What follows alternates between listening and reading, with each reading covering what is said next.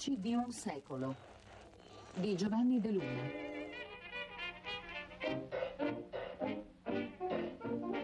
Italo-americana. Settima puntata. Buongiorno a tutti da Giovanni De Luna per una puntata di Italo-americana interamente dedicata alle lotte e al conflitto sociale. Sul versante delle lotte operaie si colloca infatti l'altro polo dell'identità collettiva degli italiani. La reazione decisa contro lo sfruttamento sul posto di lavoro e il complessivo disagio affrontato una volta arrivate negli Stati Uniti non erano però di per sé sufficienti ad alimentare quei livelli di consapevolezza necessari perché maturasse una consolidata coscienza sindacale. Ecco, questo bisogna dirlo con forza, appunto, proprio per non enfatizzare troppo le condizioni oggettive come prerequisito, diciamo, di una diversa percezione soggettiva della realtà. La fame di lavoro era tale da far passare in secondo ordine ogni altro tipo di motivazione. Ed è quanto ci ricorda proprio Joseph Siska, l'editore del settimanale italo-americano La Follia, intervistato per noi da Fiorella Kelley. Li portavano fuori, li portavano nel, nello stato del Pennsylvania dove si costruivano le, le ferrovie non c'erano ferrovie e avevano queste caserme dove c'era da mangiare, da bere e dormire e lavoravano per un, un dollaro a, a, al giorno e tante volte non lo riparavano neanche, ma si contentavano perché, si contentavano perché non, non, non c'era altro modo di fare. E lavoravano sulle tratte, le rotaie. Era un po' difficile la vita. Ecco, ma non era sempre così. L'episodio che ricostruiamo oggi per voi è in questo senso esemplare. Mi riferisco al grande sciopero di Lawrence del 1912. Lawrence nel 1912 era una classica città industriale monoculturale eh, aveva 85.000 abitanti e di questi 40.000 erano operai in fabbriche tessili, proprio la classica company town. Di questi 40.000, 12.000 erano italiani, quindi una straordinaria concentrazione di manodopera italiana. Il 12 gennaio di quell'anno il governo ridusse le ore lavorative da 54 a 48 settimanali. Gli industriali ne approfittarono immediatamente per decurtare in proporzione anche il salario. In una situazione tesa ed esasperata dalle pessime condizioni lavorative, lo sciopero divampò immediatamente. Ma sulle condizioni di lavoro nelle fabbriche di Lorenz ascoltiamo la testimonianza della signora Colapietro, intervistata da Enrico De Aglio nel 1990. Mr. Wood, il presidente di quelle compagnie, avevano visto non era buono questo cristiano. Non era buono? No, questo ha fatto tanto peggio di una guerra ha fatto esistere questo strike. Perché non pagava? Pagava poco? Non voleva, ha messo creatura per lavorare non, e per non dare, per non more Per non pagare di più, di più. ha messo i bambini a lavorare? Yeah, sì, per, e quelli che non tenevano soldi, questi farmaioli, e li portavano con le carrettelle, con, con i cavalli, come chiamate. Questo è Shoshina Village, quando viene questa è casa di, di Wood, One, Wood una delle case. Ecco, il, nella casa della signora Colapietro, che tra l'altro è una casa mobile, è una sorta di roulotte gigantesca, e, mh, la signora Colapietro sta mostrando a De Aglia le fotografie che, eh, che, ricordano la sua infanzia a Lawrence, in particolare le foto di questo signor Wood, oltre che quelle della fabbrica e delle case degli operai. Quello là, lui? Teneva uno figlio. Sì un giorno il figlio eh, teneva la macchina, solo Wood teneva la macchina, nessun altro. E, il figlio ha fatto speed. È andato troppo veloce? e ha fatto accident e morì. È morto. Pertanto lo dispiacere di quel figlio, Isso dopo ha, ha detto al suo servo, portava la macchina. Al suo autista? Portami in una farm eh, per, Portami? Per, la, eh, per, la, per il ride, come che... Portami a fare un giro in campagna.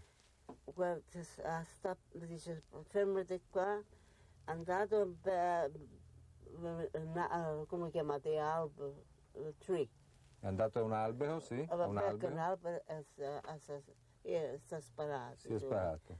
E non, non ha enjoy niente perché no. ha fatto male, Dio l'ha fatto, ha visto questo era un miracolo che è succeduto. Un miracolo? Per, per noi. Per voi. This land is your land, and this land is my land. From the California to the New York Island, the Redwood Forest to the Gulf Stream waters. This land was made for you and me. Nessuna pietà da parte della signora Colapietro per il padrone Wood che si è suicidato. C'è da ricordare che a Lawrence confluirono allora nel corso dello sciopero tutti i capi dell'IWW, a cominciare da Big Will, William Haywood e finire poi ai due sindacalisti italiani Joseph Ettor e Arturo Giovannitti, poeta ed editore del giornale della Federazione Socialista Italiana Il Proletario.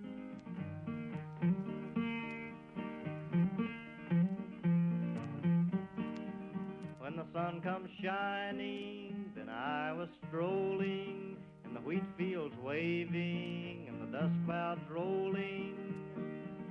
The voice was chanting as the fog was lifting. This land was made for you and. Con i loro modi pittoreschi di fare proselitismo, con la spontaneità della loro organizzazione, con il loro rifiuto di riconoscere ogni tipo di privilegio agli operai angloamericani quindi con la loro apertura verso tutti gli altri gruppi etnici, ecco, gli IWW sembravano come dire, creati apposta per vincere tutte le tradizionali diffidenze degli italiani verso la sindacalizzazione. Ed è proprio nelle file degli IWW che gran parte dei sindacalisti italo-americani fece il suo apprendistato. Lo sciopero di Lawrence fu in questo senso anche e soprattutto uno scontro etnico. Fu chiamata la Guardia Nazionale e i cittadini americani di Lawrence sfoggiavano bandierine americane sulle loro giacche a come dire, ribadire la loro cittadinanza e la loro appartenenza. Gli scioperanti, dal loro punto di vista, loro, a loro volta rispondevano sfilando ogni giorno con la bandiera americana in testa per come dire, sottolineare l'altrettanto forte diritto acquisito alla cittadinanza sulla base di un'appartenenza al mondo della produzione e del lavoro.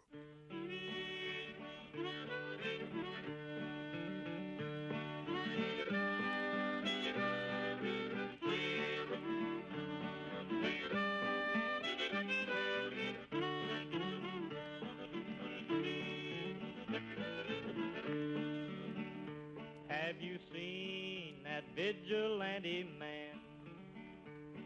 Have you seen that vigilante man?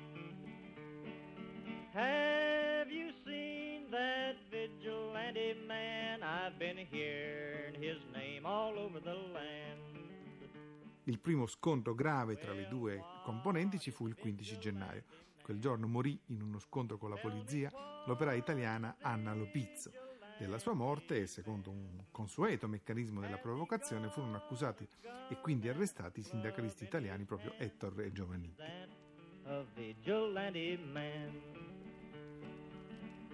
Rainy night down in the engine house. Sleeping just as still as a mouse.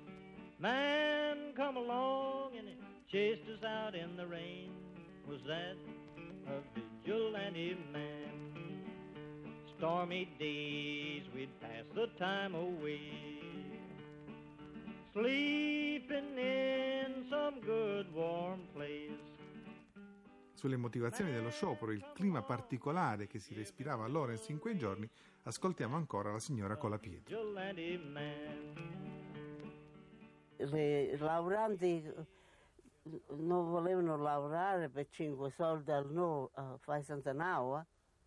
5 cents all'ora. Allora, e hanno fatto strike perché volevano paghe e volevano 8 ore per, mm, eh, per dormire, 8 ore per lavorare e 8 ore per eh, recreation. Tempo libero.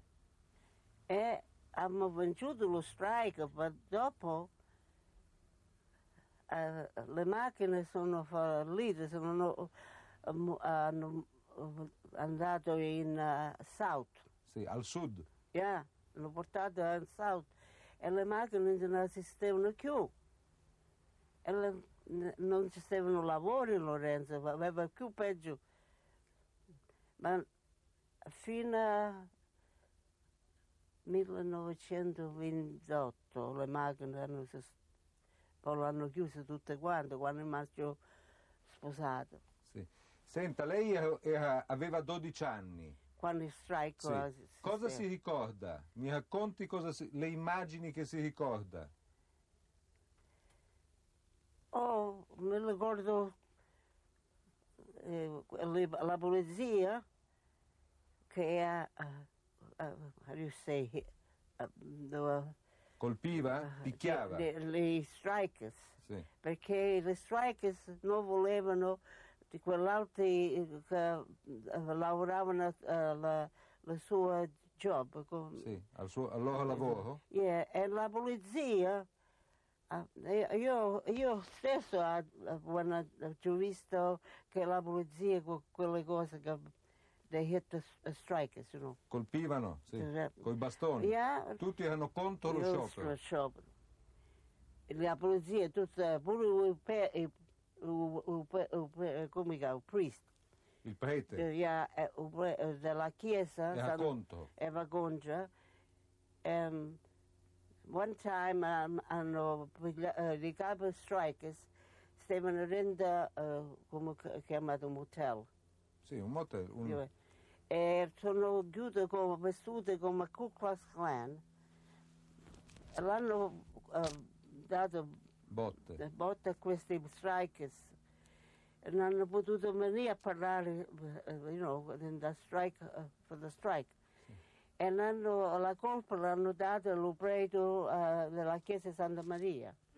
Dice che quello ha mandato il Ku Klux Klan, la- you know, vestute Sì. da Ku Klux uh, Sì, questa è la storia di Lorenzo Massa Strike, non è very, very male.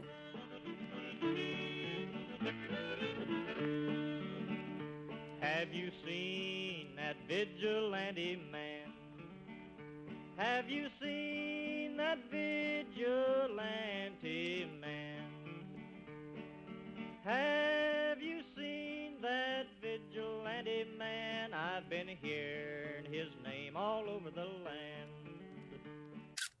Lo sciopero comunque finì lo stesso con una vittoria il 12 marzo del 1912. I salari furono aumentati dal, dal 5% al 20% non solo a Lawrence ma in tutto il New England e altri grandi scioperi ci furono poi dopo a Peterson, un'altra grande città tessile di 123.000 abitanti a 30 km da New York nel febbraio del 1913.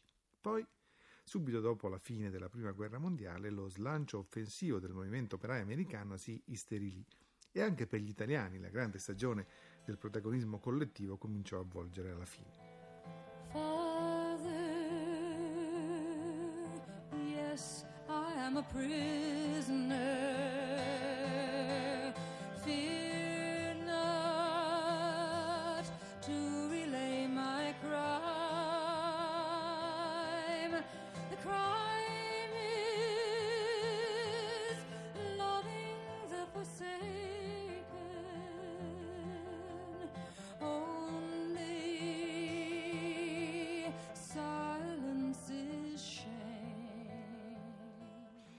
1927 il mondo guardò sbigottito, quasi incredulo, alla condanna a morte e all'esecuzione di Sacco e Vanzetti, due italiani che, come aggravante, l'abbiamo detto, professavano anche idee anarchiche e di sinistra. Ma questa data però rappresenta, come dire, una svolta.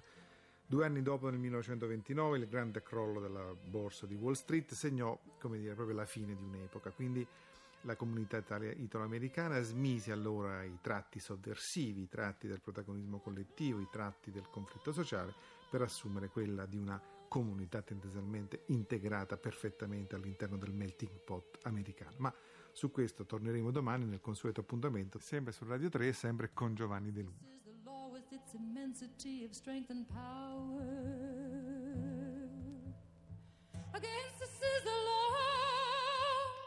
Italo-Americana è un programma di Giovanni De Luna per Voci di un secolo. Regia di Enrico Lantelme. Settima puntata. This is the power of police. The shameless lies that men have told will evermore be paid in gold.